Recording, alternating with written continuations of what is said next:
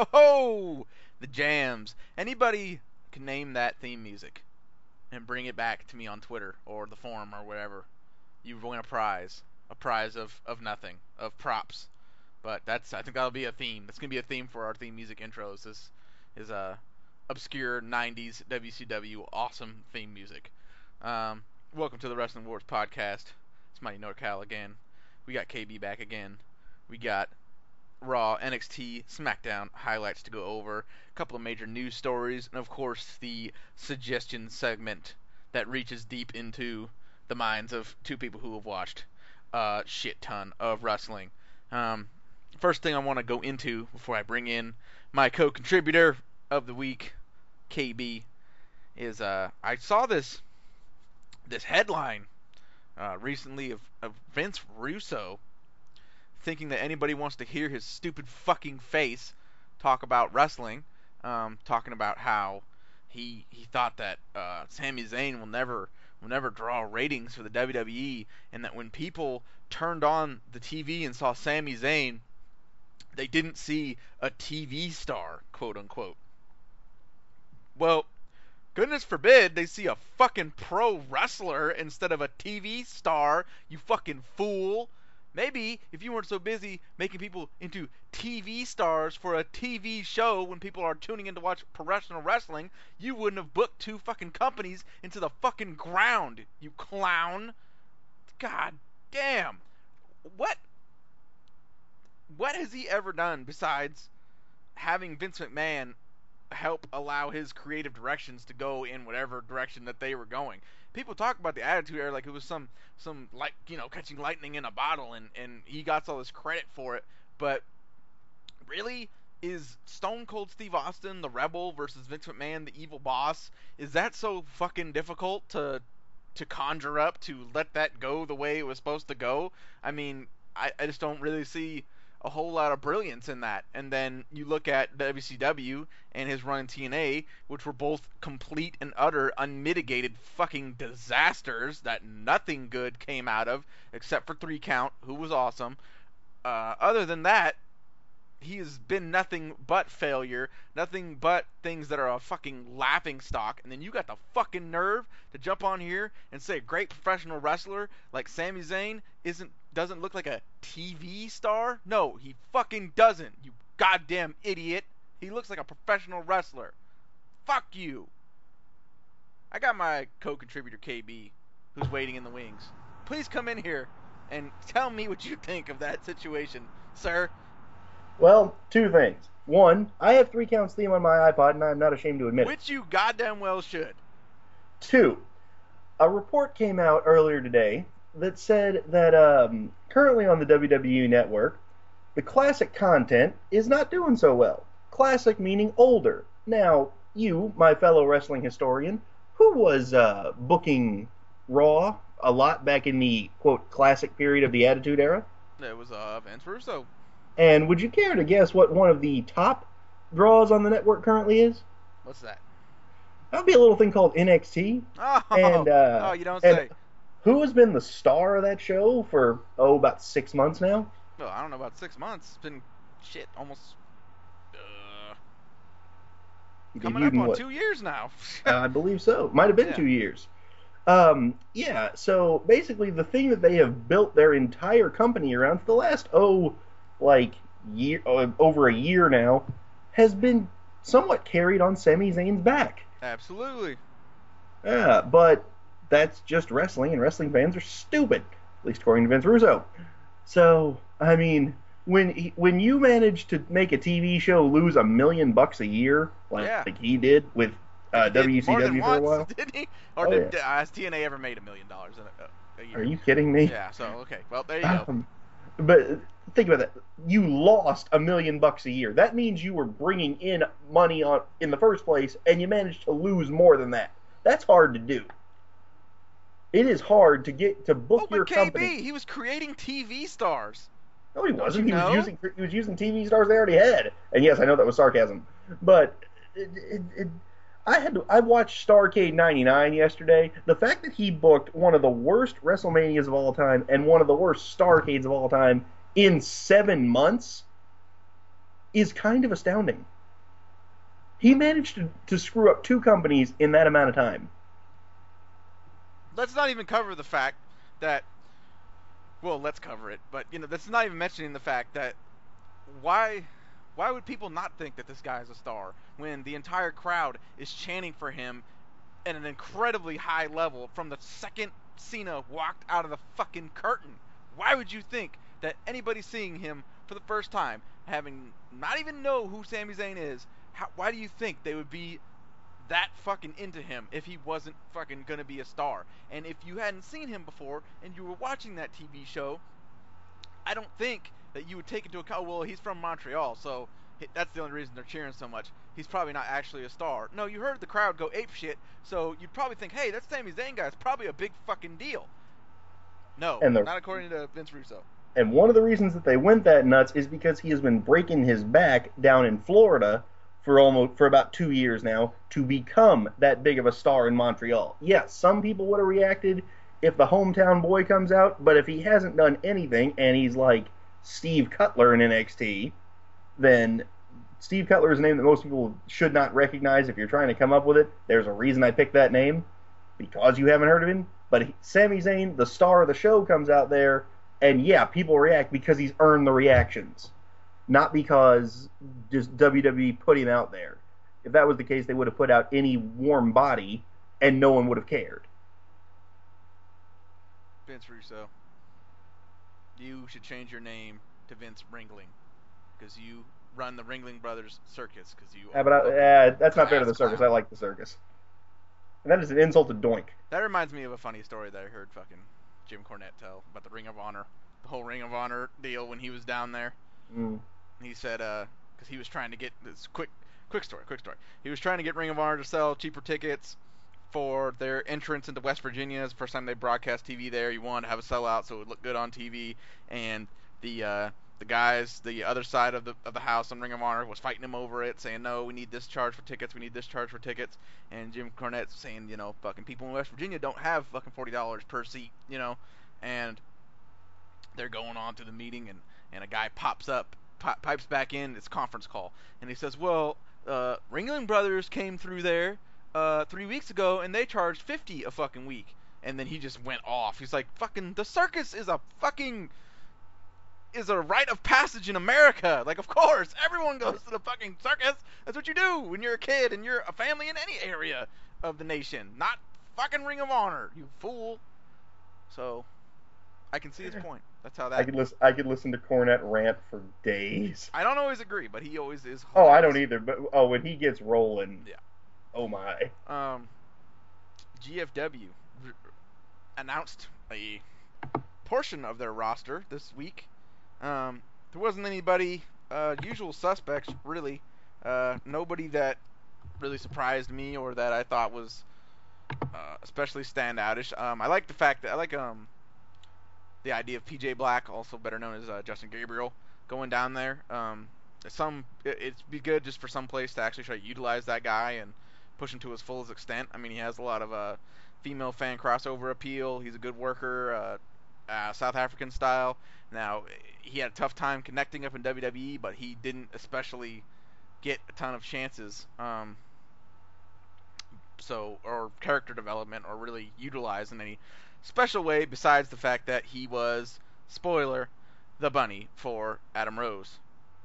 So, besides that, that was his biggest opportunity he got in the WWE. Um, what did you think of the roster, and uh, you you gaining any any excitement about the GFW coming down the pike? It's okay. That was pretty much my reaction to the whole thing. I know that's very not really taking a stand either way, but it's okay. It, it's That- pretty I, much I mean, that's what I said. Is like, it, there wasn't anybody on there that really right. It, I mean, it's not like, me. it's not like they pulled AJ Styles out or something like that. Um, there, there's just only so many. There's only so many big names out there that you can pull that aren't either too old to matter or are already on a show.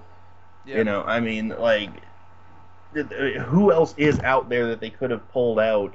Who, I mean, inle- I'm, I'm, I'm assuming there are a lot of Ring of Honor's contracts are exclusive deals. yeah. So, you know, it's not, I mean, like, you've got, like, Chris Masters on there. Chris Okay. Masters. which I wouldn't mind seeing him as anything more than he's strong. Yeah. Um, Um, Sonata is coming down there. He's pretty good. Uh, He- I he's mean, I think he'll he'll he'll play into the what they're trying to get at the uh, the the target crowd. Right. Some Bullet Club members will bring in a few. New Japan fans. Now, of course, I- the big deal to me here, and I don't know if you have uh, seen my seen me talking about this guy before, but when I, I know where you're have delved into my Ring of Honor watching, motherfucking Moose is gonna Oh, be on yes. GFW, and I, I- am excited for that. I knew you were going there. Um, yeah. Uh, for those of you who don't know, Moose is um, well, we will go with a JR term and go with a Haas. That he's a bad boy. He's a bad motherfucker. Six foot eight, almost 300 pounds. Former NFL lineman. He does a spear where I can't even describe it properly. You have to see it, but he does a spear where when he hits the guy, he rolls through almost like a cannonball, and it looks insane. He can move around. He has awesome presence. Like you know, they always they say it every fucking time. Oh, what's his? Oh, uh, the big bad wolf comes down the the aisle at NXT. They say you can't teach presence, and Moose has it in abundance. Basically, if you watched NXT this week and you saw um, Uhaa Nation, his vignette, think of that guy, but like twice the size, basically. And uh, I'm ex- really excited to see him working with uh, GFW and how they're going to use him. He's a. I've seen some of his stuff in Ring of Honor. Um, he's. I'm not the biggest Ring of Honor guy, so my details might be a little bit sketchy. I've liked what I've seen. He, uh, you're right on the Baron Corbin stuff. He's. Um, he he's definitely just got that big intimidation factor, and that, about him, most certainly. and uh, I mean, you can't, like you said, you can't teach that. You either have it or you don't. I mean, I remember when uh, Diesel showed up in '93. It was that. It's that you just look at this guy and you kind of have to take a step back because you know there's something special there. Yeah. Uh, I mean, and they'll be able to. There's enough good talent down in that company that they can coach him up, and Hopefully. and uh, polish him up a lot. And if you get, the thing is with a guy that big and strong, you don't need any kind of really special offense or special skills in the ring. If you can do some power stuff well enough, that just a few basic power moves will take you everywhere you need to go. I mean, look at Kevin Nash, who might have a six move arsenal, Yeah. but he's one of the best big men ever.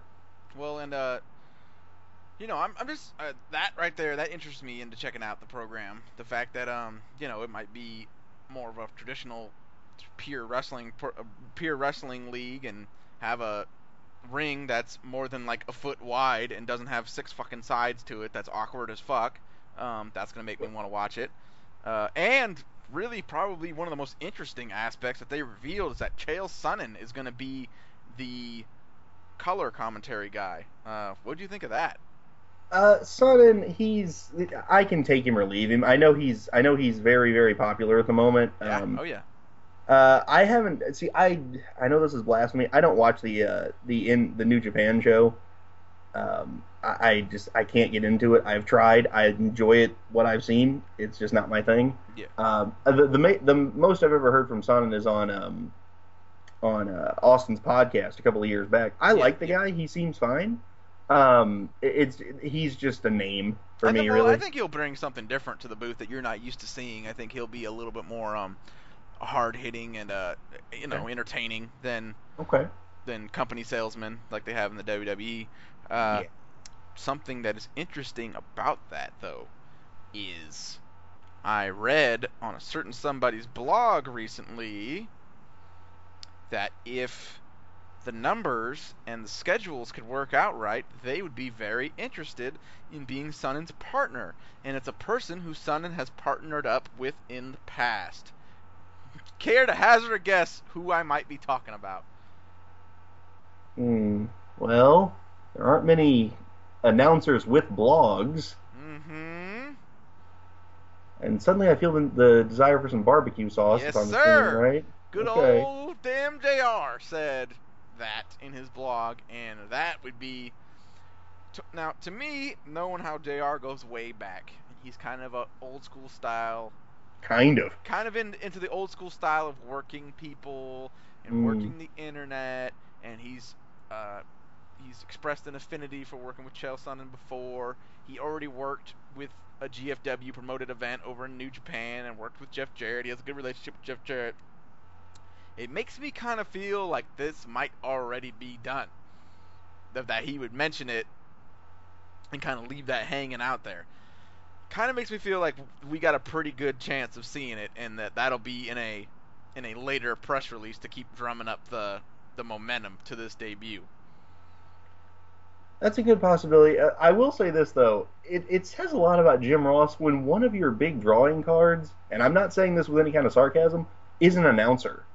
That Well. says a lot about how great he really was. Well, it says a lot about how great he was, and also says it's, it says a lot about about that people they think people will care about presentation. Like if you Mhm. if you add Jr. to a broadcast with Chael Sonnen, that says a lot about well, you know, at the outset, one would immediately think it says a lot about where they want to go as far as how they want to produce and present this show and the way that they want to treat pro wrestling. I don't, I just, I don't feel like Jr. would get back into, would get back into things unless he felt like it was going the proper way. And also, to me, if Jr. is going to be on the commentary desk, I got to believe there's a pretty decent chance he'll have quite a bit of sway and say in the back as well. I can see that. I can see that. And Ross Ross is one of those guys where yeah, he's gotten up there in years. You can never have you can there's nothing bad about having that kind of experience Nope. And around. knowledge Yep, around. Just around. It's like exactly. Just have him there just saying, I don't know about this.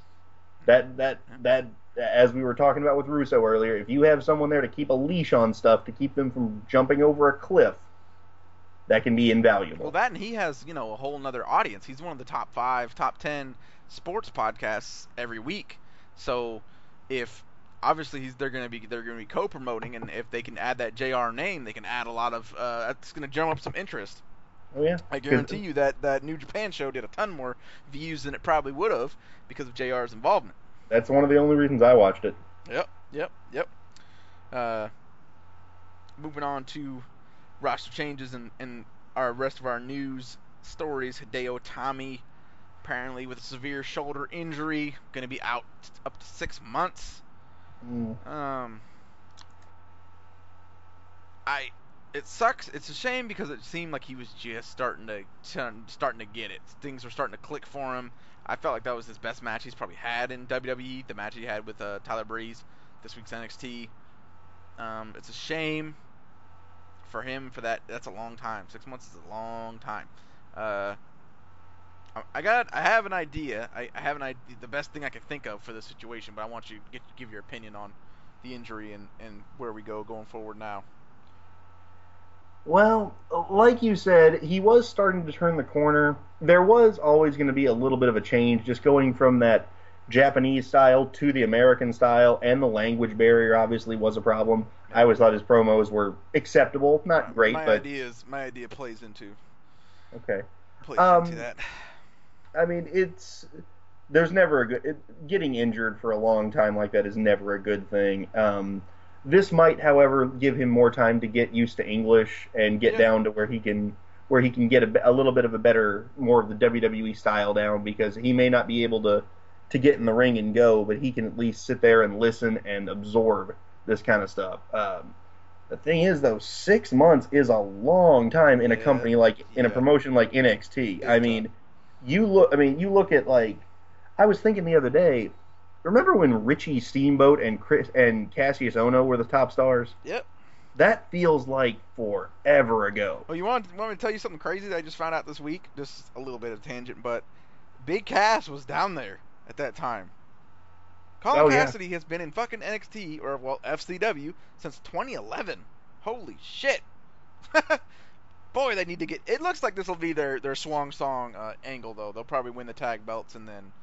Yeah, there's not- a month or two, and then they'll be on their way. There's But, uh, not much left for them after that. That's their big story. I think you're right on that.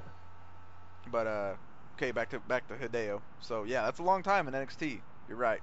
Yeah, and I just hope that when he comes back, he'll the, the fans are gonna are gonna care for him again. He's earned he's got that reputation built up to the point where the fans are gonna care about him, and he was starting to, to turn the corner. And the other good thing is it's a shoulder, so it's not like a neck or a ligament or something like that, once that thing is healed, it's pretty much healed for good. Um, so he shouldn't. I think he's going to be okay as long as time doesn't pass him by. All right. Well, this is going to sound radical and a little bit super uh, stereotypical, but he was having a kind of a hard time connecting. Mhm. He does not speak English. Paul Heyman is just kind of not doing a whole lot.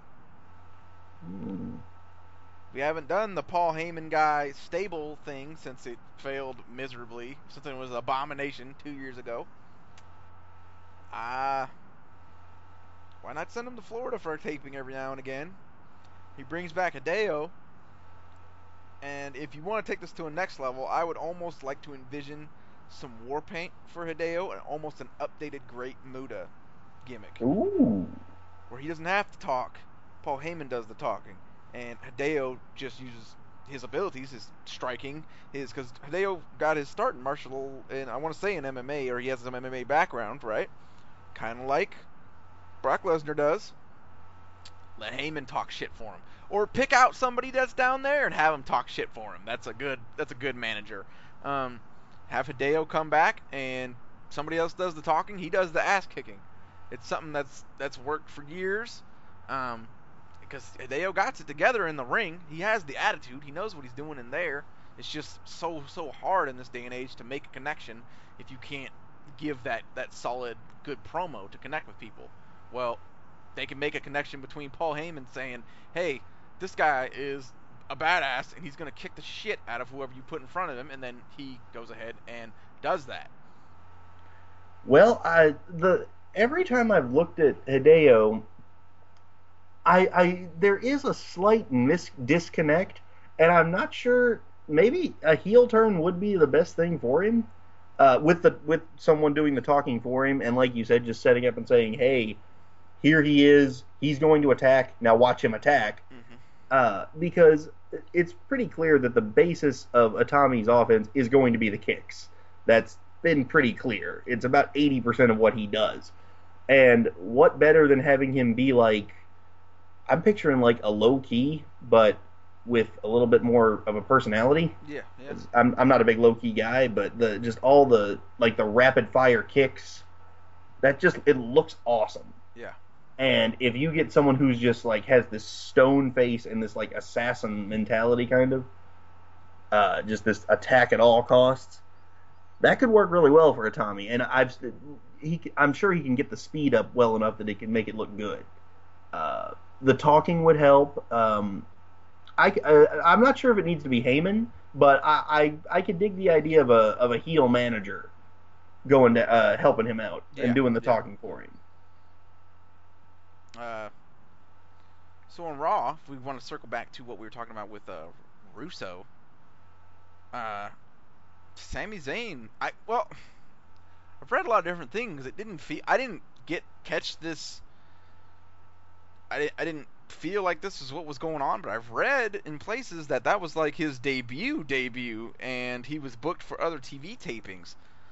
Um, I'm not 100% sure how I feel about that at all for a few reasons. First, Neville just got started like a month ago, and he is decently over, but not as over as he could be, and that they should wait. You know that they should keep on putting the focus and the onus on him. Um, and that and it kind of screws up our main event for the next takeover, doesn't it?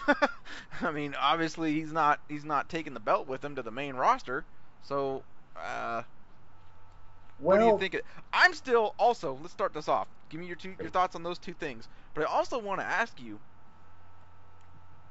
I'm still not 100% sure. I believe he was actually hurt.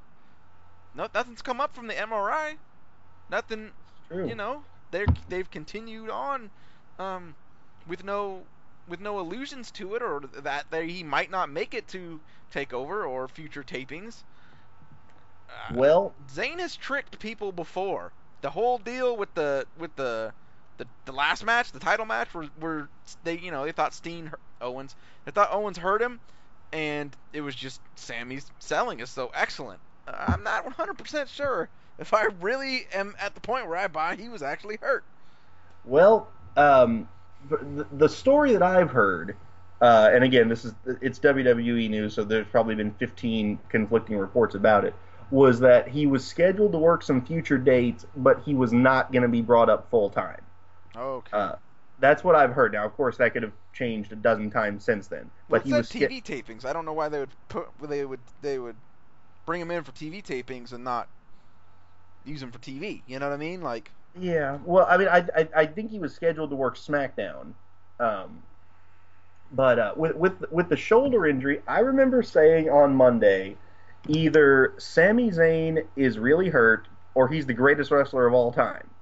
well, Now, I've yet to hear an argument saying he's not the great one of the greatest of all time, uh, as every time I see him go, he convinces me more and more that he might be.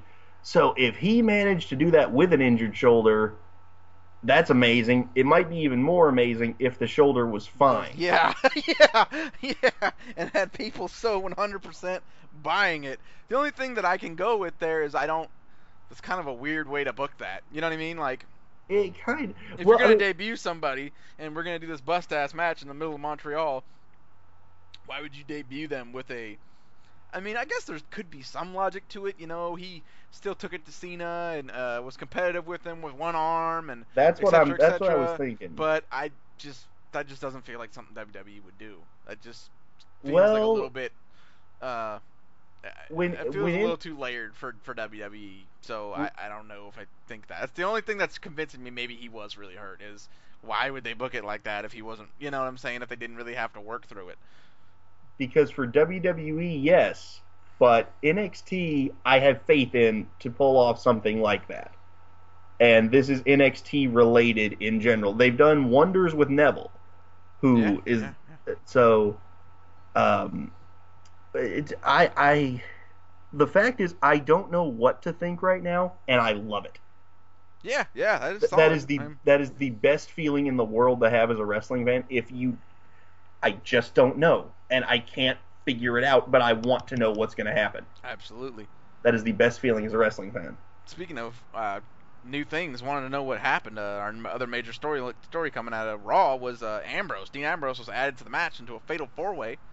Um, I don't know if I think they're just throwing people and gimmicks at it to try and make it look interesting because nobody has any sort of inkling that Rollins would drop the belt.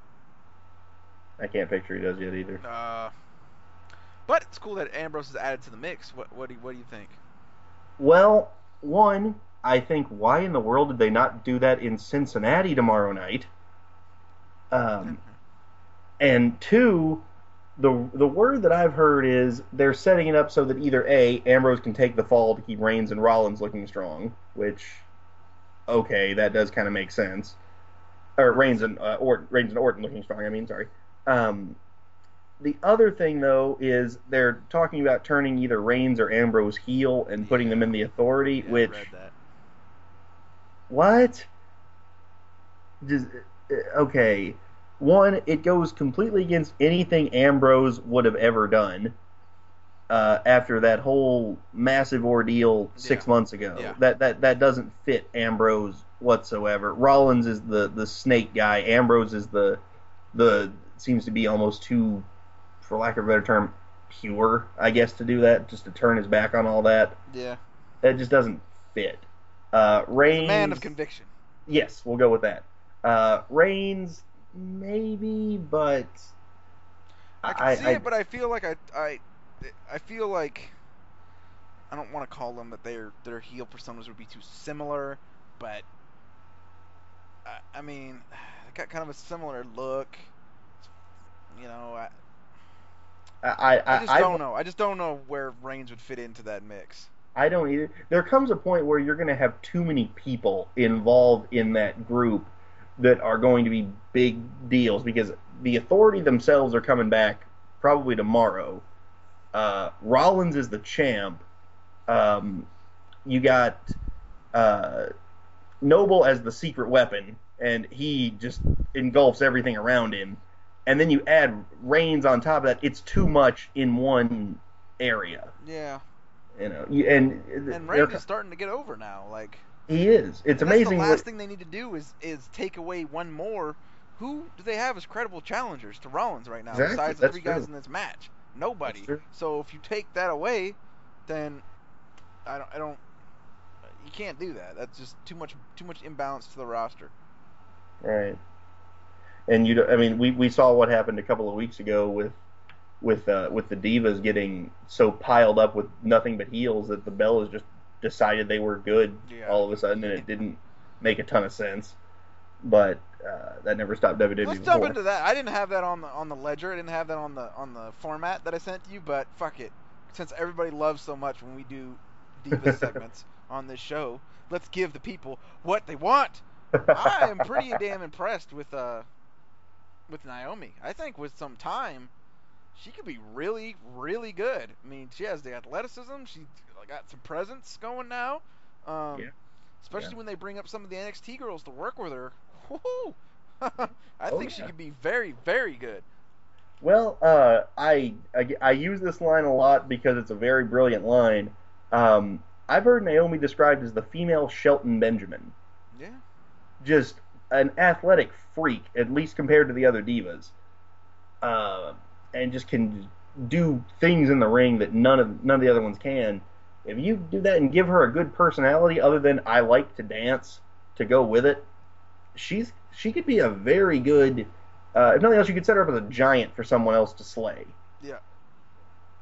You just have her go out there and just start destroying people, and give her a better finisher, please. Yeah, Uh, that's that's definitely definitely needs to needs to go. Yeah. Uh, but th- I could see that working. I, I'm not wild about having Tamina there. Uh, she doesn't really hurt things, but it's just kind of like, well, Tamina. doesn't really add anything either. Uh, I would like to see her do the the rear view as the setup for that. Um, she does the fucking Van Daminator or the fucking you know the split legged moonsault. Okay. Um, Like use Starship the, Pain. Use the use the rear view and then drag her, drag the opponent to the corner and then do the split leg legged moonsault and fucking use that as your move. Okay. That could work. If nothing else, it shows off her athleticism Yeah, yeah, a lot exactly. more. Um, yeah, I could go with that. I could go with that. Um, so we'll see how that develops. I think if they give her room, that could be real good. Uh, moving on to everyone's baby NXT, kind of a, kind of a, uh, just a passage of time. Still a solid episode. It furthered storylines. Um, It's a moving day. yeah, it's a moving day. Still, still a solid show. Um, I want to say that the Dana Brooke promo was hilarious because she's fucking busted. Like her face and teeth are just hilarious, but she talks shit to people like she's so much better than them. I can't stop loving it. Um, Breeze and Itami gave us a real good main event. Highly enjoyed. So what's that match gonna be now, man? Is it gonna be just just Breeze and Finn Balor? I think so. And so Uh, Finn already so. got his shot. Yeah. Um, so is Breeze gonna win that match? And then what kind of a match is that? Breeze and Breeze and Owens. I mean, it'd be fun. It'd be cool, but that's not. Surely that wasn't the plan here. Breeze has surprised me before, but that would be a big surprise. yeah. to make that work. Um, I, I'm thinking maybe they could add somebody else, but who? Uh, I mean, Corbin's taken, and Corbin's not ready for a, a, title feud Oh. I think that Corbin and Owens. I was just thinking that the other day. I think that would be real good. I mean, neither was Goldberg. Goldberg wasn't ready. Batista probably wasn't ready. But they have the presence. They have the great winning streak. If you Yeah. put them with someone who's a great worker, they can get a pretty good match out of them, like Neville did. Him and Adrian Neville had a match during the number one contenders tournament. That was superb. Well, if you the- put him with Owens, who's a great worker, and you just let them beat the shit out of each other, that would be a pretty fucking fun match, pretty entertaining match, I think. Uh, so I think they'd be fine. But like you said, he's already taken up for the night, so maybe they turn that match into a final fatal four way. maybe. Rhino, The- see, Rhino, uh, Rhino might not be the worst option to throw in there. I mean, he's yeah, yeah, yeah. he he's uh, he he's going to be over no matter what he does. He knows how to work a fairly long match. He's uh, why not? Um, the uh, the one that this sums up my the differences I have between WWE and NXT. we would be spending about 20 minutes dreading whatever title match they had if there was a triple threat match like that on WWE Yeah. and somebody got hurt and they had to swap somebody else in. With this, we're sitting here booking possibilities for changes with hopes that they could be awesome because NXT has earned the faith of the fans. Absolutely. That is your that is your key difference right there. With WWE, you expect it to be a disaster. With NXT, this could be fun. Absolute big time, big time. We'll have to have to see how they handle it. Um, speaking of, of handling things pretty well, the that was one of the more entertaining uh, contract signing segments I've seen this week on SmackDown. Um, with the all four guys at the end of the at the end of the show. SmackDown overall, I wanted to ask you, it was a pretty solid night of action and promos. Uh, are we seeing a little a little mini resurrection of SmackDown? Uh, I I, I want to believe, but so many times I have believed, and then the next week it is just dreadful all over again. Yeah. Um, I did like the contract signing. Um, Ambrose just saying, "We know how it's going to end. I'm going to use the table." Yeah. Was and then what a funny bump that was that uh was it Matthews took where he got thrown and just like slid down it. I've never seen that before. I really enjoyed that. yeah. Th- th- there's when you can just get creative with stupid stuff like Yeah, that. It's yeah. some of the most fun you can have because, like you said, we know it's going to turn into a fight. Um, just go with it. Not only that, Uh, what a bust ass six man tag match that was they had too. Well, uh, New Day against Cesaro and Kid and uh, Ryback. That was a Yeah. pretty damn lot of solid action. And once again, Oh, yeah. they went away from the usual WWE formula, where pretty much everybody was just coming and going as they wished, and there wasn't a real, there wasn't an obvious pre-formulated uh, flow and segmentation of the match before it started. Like they, it was just everybody was just going at it. That was really fun to watch. Yeah, well, I've been a Ryback fan since he debuted. Me too. Me too. Uh, um, just he uh, he's the kind of guy you can just throw into a spot like that, and you'll get good stuff out of him. He, I mean, he's never going to be like, you know, the the technical master or anything like that, and nor should he try to be. But if you just throw him in there for you need a sixth guy, here's Ryback, and he'll fill that spot perfectly, which he did there. Um, the match was really good. New Day versus Kid and Cesaro, they've got a hot act. And thankfully, they didn't just run another New Day against Kid and Cesaro match Yep. and wear it out, because that is what that is one of WWE's biggest flaws. They'll get something good and they'll just hammer away at it. I'm not until- 100% sure how I feel about Kid and Cesaro as pure faces, but it was. I mean, they're they're doing pretty well. They're doing well enough, so I, I suppose Yeah. it's all right. Yeah, I'm excited to see down the road uh, when, if we can get some some Lucha Dragons versus New Day. I think they would put a great mix, uh, be a great mixture of styles to put I, together that, does sound match. that does sound really good actually. Yes, sirree. Um, speaking of tag teams and resurrections, and are is this really back? It looked like possibly the Reapers themselves, Harper and Rowan, may have gotten back together on SmackDown. Um, I was I'm pumped about that. I mean, both guys have kind of just spun their wheels since the group broke Yeah. up. Um, they were a great tag team.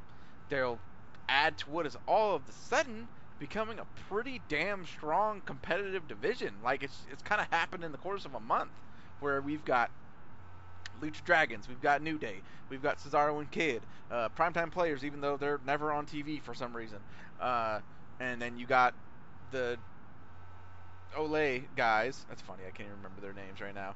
Um, Los. Matadores, um, who are solid workers if they weren't in such a silly uh, gimmick, or if they took the gimmick a little more seriously. They're solid workers. They put on good matches, and now Harper and Rowan might be joining back in. Is that what you think they saw, and what do you think of them coming back? Furthermore, what do you think of the possibility, maybe even the Wyatt family reforming? Uh, I like the idea of Harper and Rowan getting back together. As like you said, they're not doing anything else. Uh, Rowan, I thought they might have had something interesting with that uh, genius character they were teasing, and then Big Show flattened him like five matches in a row, and I lost any interest I had in him. Um, though, then you look at a guy like that, and why in the world would you try to make him a good guy? Yeah. There are there are some guys who are just naturally evil Mm-hmm. he's bald with a big red beard. I, I, I don't think I can spell this out for you any clearer. um, there's always going to be room for a big bruising tag team. Absolutely. Uh, just let them go out there and hurt people for a little while. I don't, I don't really need to see the Wyatts, the three, get back together. Uh, though, I mean, it's not like Bray is lighting the world on fire. No, and, it's, and it wouldn't it wouldn't hurt nothing either. I mean, that's No. probably when they were at their best is when all three were together. You can still let Harper and Rowan have their singles matches, and I, I just don't. If you're not gonna change the characters and you're not gonna do anything with the guys, why even? I wouldn't hate it. It's just be like, uh, I'd like to see Bray actually have a purpose other than just saying his riddle of the week for three weeks and then attack someone and then lose the pay per view match. Right. Probably Uh, just start winning those. I'm just saying. I'm just yeah, throwing I that mean- out there. WWE. I mean, do you even? uh, Does anyone? I mean, everybody forgets that he won the feud with Ambrose because it was just kind of a meaningless little feud. That even though it main evented a pay per view, it was just kind of. It says more about the WWE pay-per-view structure than anything else. I mean, you can't be the face of face of fear if no one's a fucking afraid of you, and no one's gonna be afraid of you because you never win anything. So, That's true. I mean, he just he talks about scaring people, and then they beat him two out of three matches. So, well, whatever. The Ryback Ryback versus Wyatt could be interesting. oh, I but said that could could be. I mean, if both guys decide, hey, we're gonna go ahead and take some chances and do our own thing here, that could be a bust ass brutal match. I'm looking forward to seeing what those two guys do together. Yeah. Because Bray can go in the ring if he, just, if Absolutely. he just if he just cuts out the. He just needs to mix it up a little more.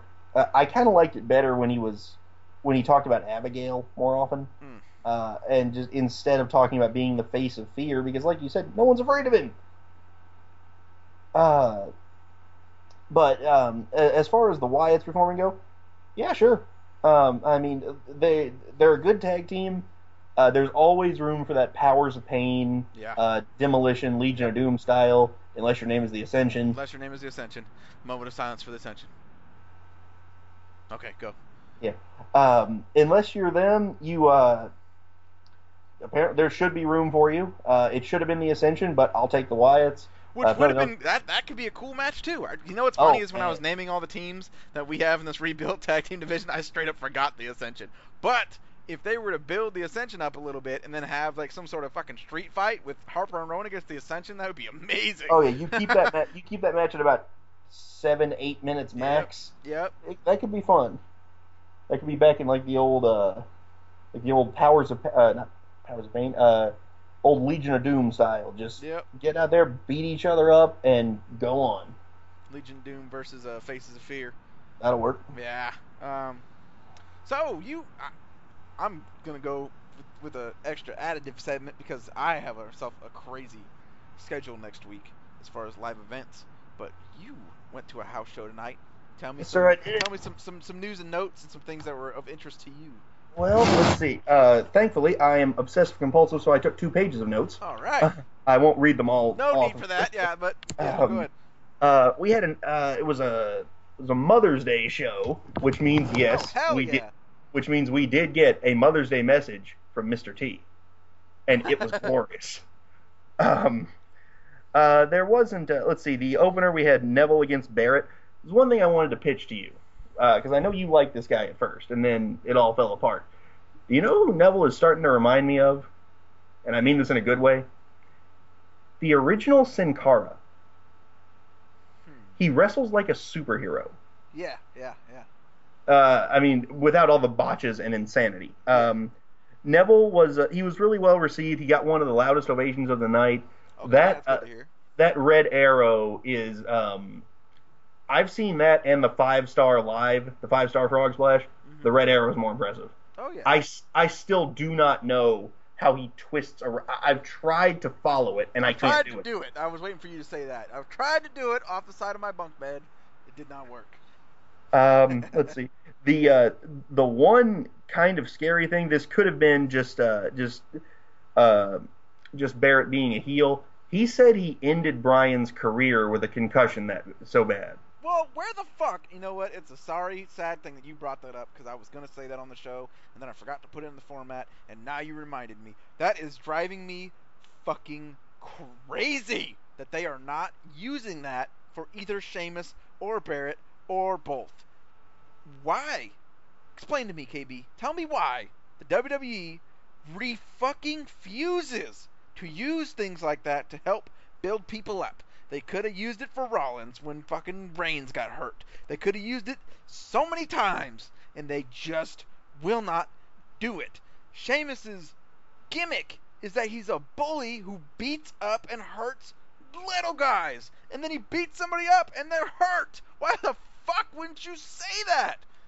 Good Probably- lord. Probably because they're afraid of some corporate lawyer complaining about it, because that's the wrestling world we live in. And the idea of using something like that, which makes sense, is strictly prohibited. Well, that's f- fucking disgusting. Well, whatever. Corporate lawyer, get fuck him.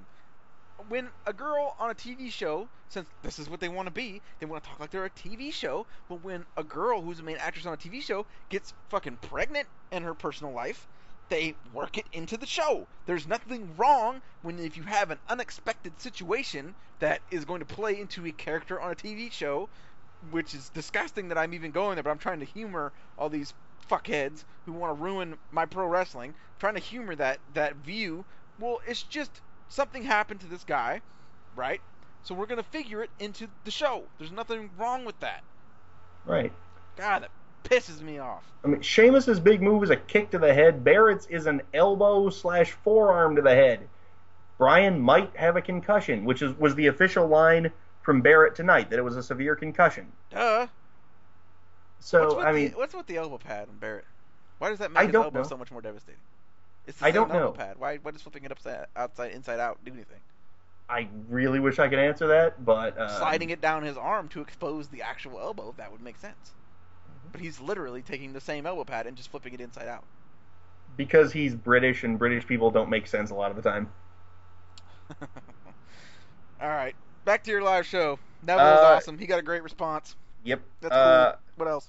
Heath Slater versus Damien Sandow. Do you really think I took many notes for that match? What's what was Sandow's gimmick? What was he? Well, I, I've been thinking about that. Quick side story from this show. I was seated between two children. One was maybe six or seven. Not surprising. Yeah, that's there were a ton of kids there. One was about six or seven. The other was three. The three-year-old drove his mother crazy all night. Now, the three-year-old, uh, when the mom would tell him to sit down and be quiet, like a good parent should, the dog, the the son said would repeat everything that the mother said, like "You sit down and be quiet." That is pretty much Sandow's character right now. He imitates people and mocks them in that way and it's going to get annoying in about 10 minutes. What was ever wrong with the with the genius gimmick? I, I don't Uh, um, I don't understand. It was pretty funny. He had good I thought it was-. It was it was, but of course, knowing WWE, it didn't get over immediately, so they blamed him for it somehow and made him imitate people for whatever reason. very odd. Yeah. Um, uh, if nothing else, they got rid of his of any kind of music he had. When his music came on, I had no idea who it was, Hmm. and it, it took until a screenshot of Damien Sandow popped on the screen that I had any idea who I was about to see. Um, the pop was brutally nothing. Oh. Um, yeah. Uh, next up was Nikki Bella against Naomi. All right. Yeah, uh, Nikki, I, I- don't know what this says for America, but Nikki was one of the most over people all night. Um, I, I don't have a problem with the Bell. I would, I think I would like be able to tolerate the Bellas so much more if not for Total Divas. That show has just ruined them for me, um, as they are such polar opposites on Total Divas of what they are on Raw at the moment. Oh, so you are a regular viewer of Total Divas? Is that what you're telling us right now? Oh, I've never I've never missed an episode. It is so it is such a glorious train wreck that Whoa, you I'm can't to stop flip watching over it. in my fucking chair. Well, I have missed an episode, uh, all of them. So Oh, if if you just watch that and in like on their continuity, Daniel Bryan won the title from John Cena, and that was the end of SummerSlam. They never mention him losing it. Huh. Yeah. The, and some of the, if nothing else, you get to see John Cena be the complete voice of reason while um, wearing a, while dressing up in costumes. okay. Yeah, it, it, it it's horrible. I understand that it's horrible, and it is good because it is so horrible. We are crossing into whole other lines of stuff that's gonna piss people off because we just had a Total Divas segment. Please move on. Let's let's let's keep let's keep this rolling. Let's keep this rolling. Well, I even had a thought about Nikki. If that if if we haven't do, uh, gone into this enough, she's basically Kelly Kelly. Okay. Well, think about it. She Kelly Kelly, I always got this vibe of she's trying to be this serious fighter who will stand up to anyone, but with Kelly Kelly's Kelly Kelly's theme song was about hollering in a club. Nikki comes out and does that twirl. It's just kind of hard does, to take does her. she ever? Yes, she does. Um, it's kind of hard to take her seriously as this tough fighter. Like, like they're they're trying to make her into Probably like a because she's awful at everything. That fucking. well, that's true too. Well, again, Kelly Kelly wasn't exactly great at everything, and she would not have her job if she didn't look like Kelly Kelly. But and neither would Nikki. But um, it, it, it's uh, I I can't take her seriously, but she's I get what they're going with with her. Then again, it was kind of hard to note to keep track of Nikki because Naomi's shoes were lighting up, and that just kind of stole the match for, for me entirely. Good for her. Fucking. Yeah. Just so everybody out there realizes, we fucking give divas a chance on this damn show. Fucking damn it. Divas receive more time on this show than they do on the actual fucking WWE program. Oh yes, they do. Anyways, next Uh, next up on the on the show. Uh, Adam Rose versus Fandango. It was four minutes long. I think we we can move on from that. Four minutes Um, longer than we need to spend on this show. on yes. Okay. yes, we do. Um, then we had the most disappointing match of the night for me, which might surprise you a little bit. Dean Ambrose against Luke Harper. Huh. I don't know if Harper was just having a bad night or if he's trying something new, but he kept doing the Dana Brooke double bicep pose. he did it probably six times in about let's see how long was that match about probably eight or nine minutes Huh. it, it- the whole match was built around how strong he was and it's just that doesn't fit what he was doing uh, also a lot of his stuff just didn't seem to have any snap to it Hmm. like he he did a um a winds of change and he just kind of laid Dean down with it. There was no impact on it. The sit out power bomb looked good, but there was just nothing there. Uh, it it just I don't know what it was. He just didn't seem. I, maybe he was just having an off night, but Yeah. it was it didn't work for me. Yeah. Um, one other side note, um, with where I said he used the winds of change, you can tell that a lot of these people have the same trainer as um, you had Adam Rose, Bad News Barrett, Neville, and one other guy who I'm forgetting. Um, might have been it was might have been Harper. They do that super kick to the ribs, you know, to hunch somebody over. hmm You really shouldn't have four people using the same unique move like that Yeah. on one show. thrust kick. Yeah. Yeah, you really shouldn't have people doing that. It's just, I mean, you can. There's other ways to do it. Punch them in the ribs. You know, just mix it up a little bit. It it, it, it was it was noticeable. Um, we had intermission, and then we had something that made me laugh harder than it really should have. Uh, other than Bo Dallas um, cutting a promo about uh, in a high pitched voice for some reason, we then received proof that even WWE doesn't watch SmackDown.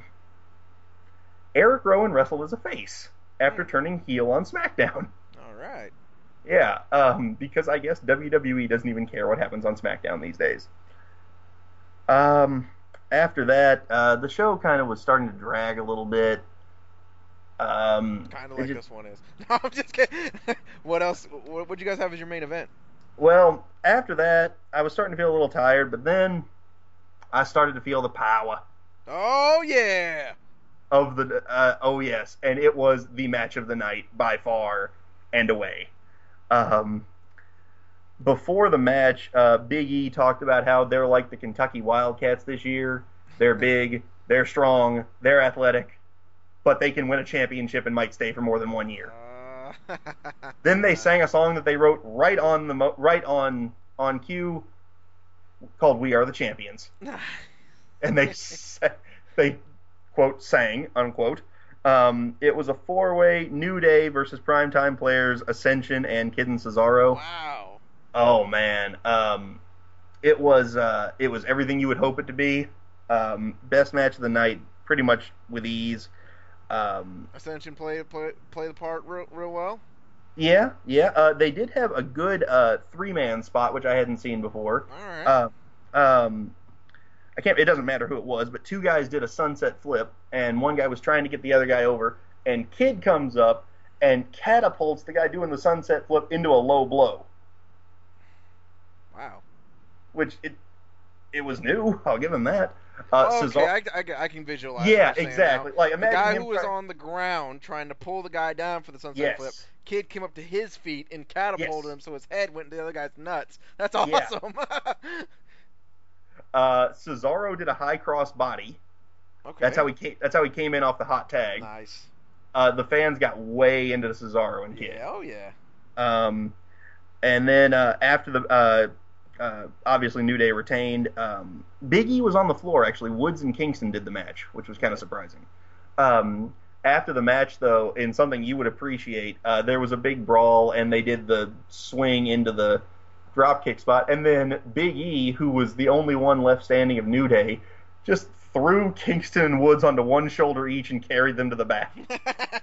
you know what would be cool in a multi-man match like that? They should do the big swing where fucking Cesaro is knocking people over with the person that he's swinging. That would be awesome. And like you know, you get guys who bump real light who like you know could do that and like would flip over him and stuff like that. That'd be fucking hilarious. Yeah, and then uh, quickly the main event was Cena against Rusev. If you've seen one Cena Rusev match, you've seen them all. Especially if it's on a house show. Yeah. Um, and the poll, our poll for the mat for the night was: Should Lana be allowed at ringside? Mm, That was our poll question. pretty uh Um, they showed the numbers on screen. I never saw yes go below seventy. yeah. So, uh, d- I mean, what are you expecting there?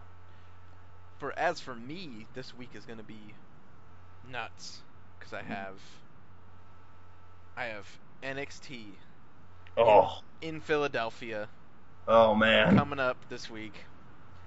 It's gonna be fucking ridiculous. Like this, the the layers of insanity that are gonna go down. Like it's NXT is such a hot hot brand. Oh yeah. It's gonna be in in, in a smaller uh, venue, which I've heard has awesome acoustics, and it's the setup for it is really kind of. It looks like an opera theater almost a little bit. I'm I'm really interested to see. It's the first time I've ever been to a show that's kind of has this sort of setup. Um, but that part's gonna be great. I mean, and it's in Philadelphia, like Mm, like the where they will appreciate it. like the, the like the way the heat in the crowd was for say the Royal Rumble, which was a show that could not have been booked any more opposite of what people in that region would eat up, and the crowd was still so hot. Now you're getting NXT for the first time on the road, and it's a show that is geared towards those type of people. This is mm-hmm. going to be absolute madness. Oh yeah. Madness Oh yes. madness. I have to attend some like a training seminar thing in the morning. That morning it'll probably be seven till ten or whatever. I'll I'm gonna get like probably three or four hours of sleep, but I don't even care. I'm No. gonna be in there. I'll be drenched with sweat, and no voice by the end of it. It's gonna be amazing. And then I've got payback coming up on Sunday. Uh, not for any of you out there listening. It's the- the show payback. I'll be there as well live. Um, and shit, by that time I'll probably be so tired because I got a, a real long week work wise as well that I'll probably just go go the WrestleMania route. That when I went to WrestleMania, the rest of the week was so just nuts and the whole weekend that by the time I got to Mania, I was kind of like, hey, I'm at fucking WrestleMania. I'm just gonna relax and enjoy the fact that I'm here. That's pretty much what I did. The only time that I ever went nuts was during the Undertaker entrance against CM Punk, and uh, for all the rest of it, I kind of just relaxed and enjoyed the show. Might end up being what happens at Payback because I'm going to be quite wore out by that point.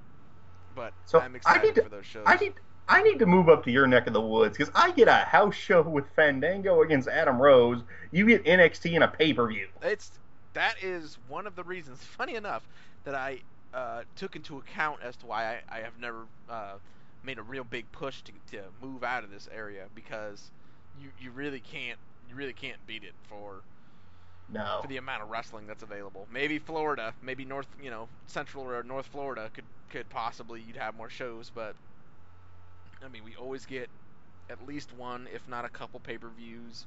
Um, you always get a couple of house shows, uh, so can't beat it. You really can't beat it. No, I mean, well, I mean, there's so many more people there. It's easier to draw Well, houses. and it's the it's the, it's the WWE home territory, so oh yeah, and that if you are over in those cities, you're over forever. those NXT that NXT show, brother, that is gonna be Oh, something the fuck else. Oh yeah, I, I I saw clips from that house show. That is the vibe that I that I think they were shooting for with the original ECW, where, as Heyman put it on Rise and Fall of ECW, I want to go there. Yeah. That is Yeah. the vibe I got. From, I want to go to one. I, I have thought about driving to Columbus, Ohio. That's about four hours north of me, to go to one of their house shows. Yeah. For me, Louisville, for me, an hour and a half is a long car ride. I they would had go. they had they only had one, and they had to add an extra show. So to me, that Yeah. says that those tickets probably went pretty fucking fast. Oh yeah. Well, the, the best thing to me was um, was they uh, at one of those shows they had Big Show and Ryback do a regular match. Oh, I hope they do. That should be uh every time. They should do that just because that's hilarious. Like just Oh. to fucking for it to get shit on, and for Oh, everybody to want from- the NXT guys back. From what I heard, it was Batista at number. It was uh, Batista in the Rumble all over again. Yeah. Oh, I I wish that would. 'cause this would be fun to to partake in something like that. Oh man, just it is the absolute rejection of what you're being presented with. We do not want this. We don't care of- what you guys do. We're, we're done. No, yeah, we're done. give us No. something else. Speaking of suggestions, you're about to make a suggestion, so am I. We're up to the suggestion segment of the Sir. program. What did you have? What did you have to suggest for everybody Well, this week? considering we forgot Required about it, viewing the WWE Network. Can they even find this on the WWE Network? No, they cannot, as far as I know. Fuck this up already. Go ahead. Goddamn. No, I'm just Well, uh, I I was the one that had a suggestion last time, and you cut us off before I could do it.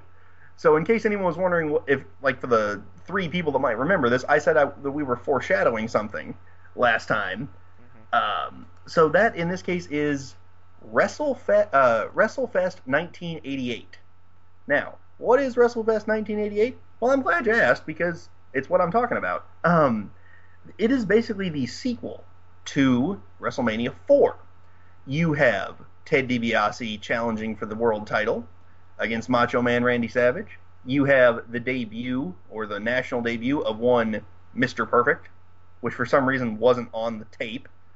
Uh, you can find it online though, and the same with the Savage DiBiase match. They didn't put that on there. And we have proof that either the WWF is lying about their steel cages, or Andre the Giant was 11 foot six, as he enters a 15 foot high steel cage, and is roughly three feet below the the roof of the cage. Hmm. Uh, when he faces Hulk Hogan inside of a cage. All right. So Shit. if you, I mean, it's Andre against Hogan in a cage. yeah, that's fucking money. Sounds like Uh, a money it- show up and down. Uh, you have uh, Bret Hart against Bad News Brown, I believe. Oh, revenge from WrestleMania 4, you motherfucker. I told you it was the Fallout show. That's that's how we got here. Um, Bad news, yeah. Brown, you fucking asshole. yeah, and uh, it, one more suggestion, if I may, for uh, if you don't have time to watch a two and a half hour show, and you don't like late '80s WWF because you're some kind of a philistine. Yeah, because you're some kind of fucking communist.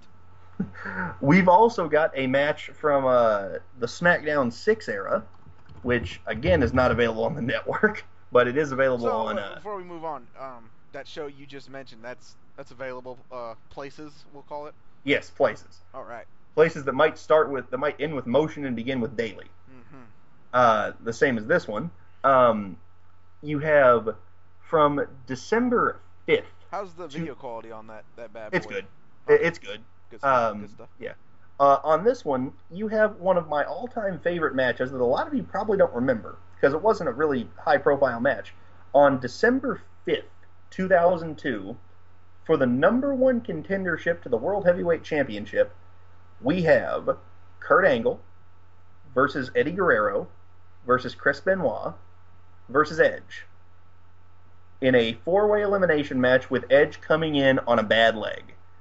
This was when Edge was the hottest thing in the world, not named Brock Lesnar or Kurt Angle. Yeah. Uh, when I became a huge Edge head. I feel like that's on something somewhere. I feel like I've heard of that t- spoken of somewhere. Something. Anyways. Yeah, it's um, it's it's just four guys going out there for nearly half an hour and just beating each other up. Uh, with the le- when with when the the worst guy in that match is arguably Eddie Guerrero, and they're they've got half an hour and it's elimination style. Oh hell yeah. There there is no way this could not be outstanding stuff. It is SmackDown, December fifth, two thousand two. Just look up, uh, just Google Edge versus Guerrero versus hmm uh, Angle versus Benoit 2002. It should be the first thing that pops up. Sounds awesome, man. Uh, my suggestion for the week is going to be Slamboree 1994. Ooh. It's a show that I continually I've touted like individual matches off of it, but in totality, it's a really fun show. Uh, they they filmed it in the old Philadelphia Civic Center, not the fucking Spectrum, not it was another building downtown that was a fucking rat's nest piece of shit. Um, and those types of individuals show up. I mean, you start off the show, you got Johnny B. Bad against uh, a young, stunning Steve Austin, and the crowd just shits on Johnny B. Bad. Philadelphia crowds have not changed because they just shit on Johnny B. Bad and cheered for Austin. Um, you have a wild and entertaining match between Terry Funk and Tully Blanchard, which is commentated by. Listen to this fucking team.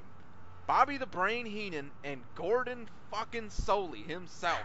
that match is badass. Watch the show. Watch the show just to hear Solie no sell Heenan's jokes. Yeah, he has just no idea, and it's hilarious because you can see, you can tell Bobby's like trying to keep it together and be like, "Watch out, they're coming over here, Gordon!" Like it's just, it's so fun to hear those two just interact and call a match together, and just the different generations and Heenan being Heenan and Solie being Solie. It's fantastic. Uh, the action in the match is really good. Just a wild match between two old vets. Also on that show is one of the most storied matches that I always recommend to people, or I'll always show somebody when they're over at my place hanging out and we don't got much else to do or we're trying to pass time. Now, this is not Steamboat and Flair. This is not your scientific beauty contest, but for pure entertainment value, it is tough to beat Kevin Sullivan and Mick Foley against the Nasty Boys in a Philadelphia street fight. It is that is one of the wildest, most brutal, kind of hilarious matches you will ever see. And they have a special enforcer from the Philadelphia Flyers hockey team as the special guest referee, and he gets physically involved in a really funny and kind of legit way. He's like actually punching out somebody, and Maxx Payne appears out of nowhere and just explodes a guitar over somebody's head for seemingly no reason whatsoever without any sort of context. It's fucking awesome. It's such a funny, fun match.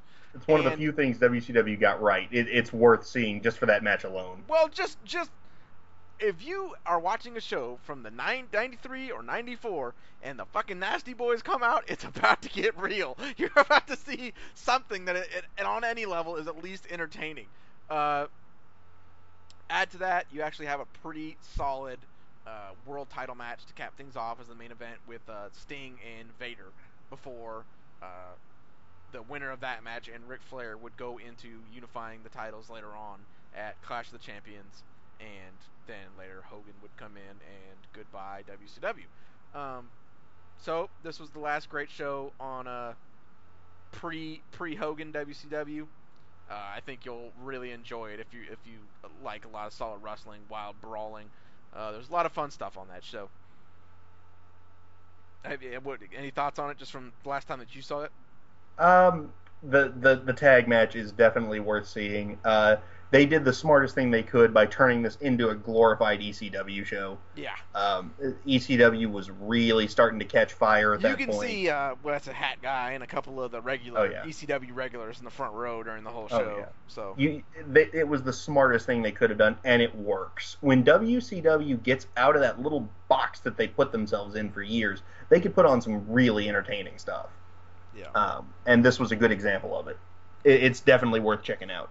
Highly recommended. Highly recommended. Nothing be- nothing beautiful. It's an entire night of craziness, but it's a real fun show. Um, this was a pretty decently fun show. Uh, what do you got? Anything that you're looking forward to? Hopefully, we get a good, solid go home show for uh for Raw Monday night. Well, well, we do get to enjoy probably the return of Stephanie McMahon to add some more testicles to her collection. I know that's your favorite. hmm There's nothing that makes KB happier is when that music comes on and she comes through that curtain to cut his To, favorite. to, to, to favorite one of promos. the worst theme songs in history. Well, I think it's hilarious just because it's so ghetto, but it's like Stephanie McMahon. Like that's that's fantastic. She has probably the most ghetto theme music on the whole show, Mhm. and it's her. so that part of it I don't mind. Well, good shooting the breeze with you again, KB. We yes, sir. We'll be back sometime in the near future. Um, I have no idea what the schedule, what the release schedule will be next week because next week's gonna be so insane for me.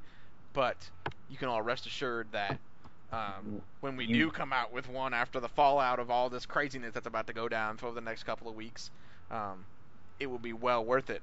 Not to mention, hopefully we get in a pretty solid NXT Takeover preview show, or Mm. if we can't, because work is going to be pretty intense for me over the next week or so, where I won't have a whole lot of time. We will have a fantastic, loaded payback and NXT Takeover review show for you guys, which I will definitely have KB on for. So whichever way that ends up going, uh, hopefully we can work something out that'll be good enough for all of you. Thank you once again for listening. Um, at Mighty NorCal, M NorCal, capital M N O R C A L. He's KB at KB's Reviews, KB's KB'sReviews.com. Check KB him Wrestling, out. KBWrestlingReviews.com, actually. He's got a ton of stuff posted up there. Um, ton of stuff posted up there the last couple of weeks. I always see him posting stuff on Twitter, so good times. Uh, want to thank you all for listening again. Hopefully, get a good go home raw and some good pay reviews next week. I'll be thinking of you while I'm going through my week of insanity, and I can't wait to come back and tell everybody about all of those experiences. Thanks for listening, and remember, the card is subject.